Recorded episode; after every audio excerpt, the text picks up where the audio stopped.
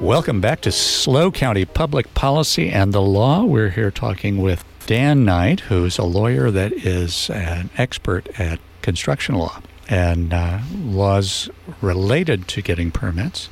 But Dan, you know, a lot of people go into law and they don't know what they're getting into. Sure. But uh, what's the most exciting part of your practice? Uh, helping contractors and helping people who are dealing with contractors or with cities or county governments.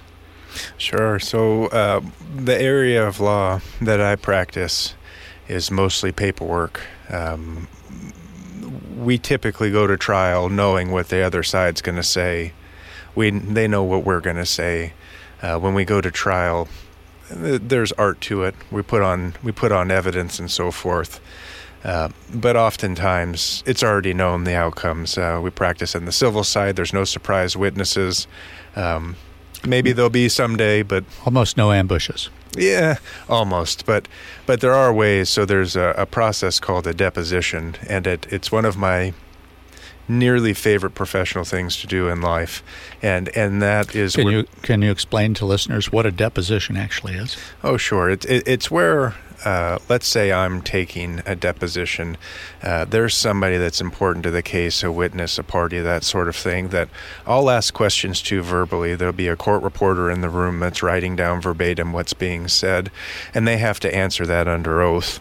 Under oath means it's admissible at trial as testimonies. If they said it in open court, that's the value that these deposition questions have. And you can box somebody in by getting them to answer your questions without being in front of a judge first.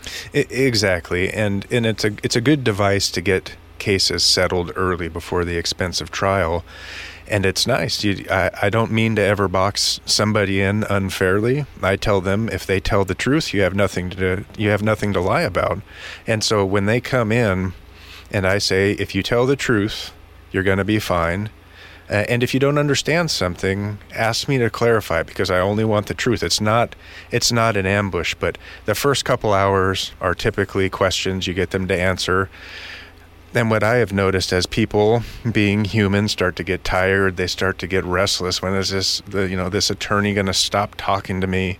You revisit topics, and it is, it's exciting to me to catch somebody lying because I realize they said this earlier, they're saying this now, and as a result of that, the truth of this case is going to come out and a fair resolution is going to happen. But on the flip side, it's just as exciting to tell somebody or to catch somebody telling the truth because then you realize, oh, this is good testimony. What they're saying is the truth, or they're well practiced, and there's a difference. But oftentimes, catching people telling the truth is is exciting because I know when I go to trial, I can say, look, this person has been consistent the whole time but there have been a couple times when I've been at trial, in particular in the the Lahaina courthouse, for example. I had a mm-hmm, trial mm-hmm. going over there in Hawaii uh, prior to the fires, and I was able to examine an expert who told me all of his rationale early in the testimony, and then uh, knowing the topic that we were talking about, I started asking him very specific questions, and I really like getting people in the position to where they need to tell me 1 plus 1 does not equal 2. In this case, it actually equals 2.5. And it's amazing to watch people squirm when they realize my logic doesn't actually make sense. It's been tested through this questioning. And 1 plus 1 is actually 2. And getting an expert to change their opinion on this stand is actually, for me, it's the most exciting thing that I do because oftentimes these cases really hinge on the expert's opinion. See, there really are Perry Mason moments. So, folks, thank you so much for listening to SLO County Public Policy and the Law and Dan Knight. I hope you'll come back again, Dan. Absolutely. Thank you, Stew. This is Stew Jenkins at SLO County Public Policy and the Law. I just wanted to bring to your attention a uh, uh, an example of when we need more lawyers in the state assembly and the state senate because there's an assembly bill number 1572 that is uh, being considered and is probably passing right as we speak. In order to outlaw quote non-functional turf end of quote. It's a huge, long, long statute, and it imposes fines of at least $500 on anyone who has a lawn in order to save water.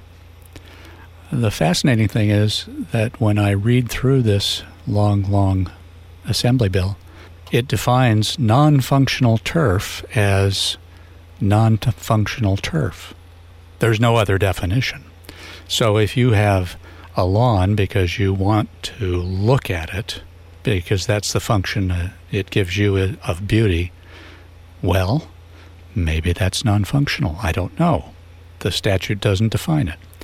If you have lawn because you need a place where your children can play in elementary school and practice their touch football, or have other games without running into sharp cactus, glass, or rocks, you might think that was functional.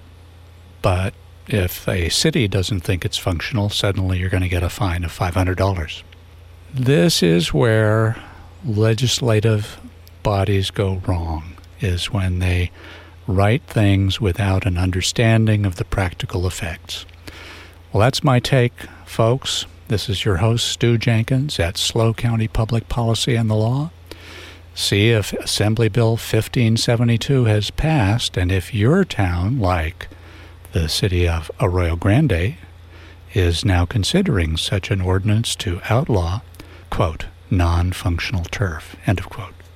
And now I've had a question from one of our listeners about do I mean that we need more lawyers in the state legislature because they they know how to use words?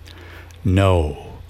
It's not because of that. It's because lawyers generally have been to court for clients who had real problems and they have seen how the law gets applied.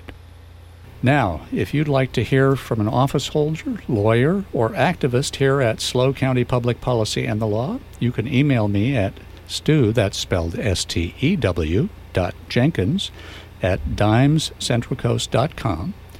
And if you'd like to hear a podcast of this program or of any of our prior programs, just log into knews985.com. That's K N E W S 985.com. And you can listen to this program. You can download it and share it with your neighbors. And otherwise, for more information on SLO County public policy and the law, visit our website, knews985.com.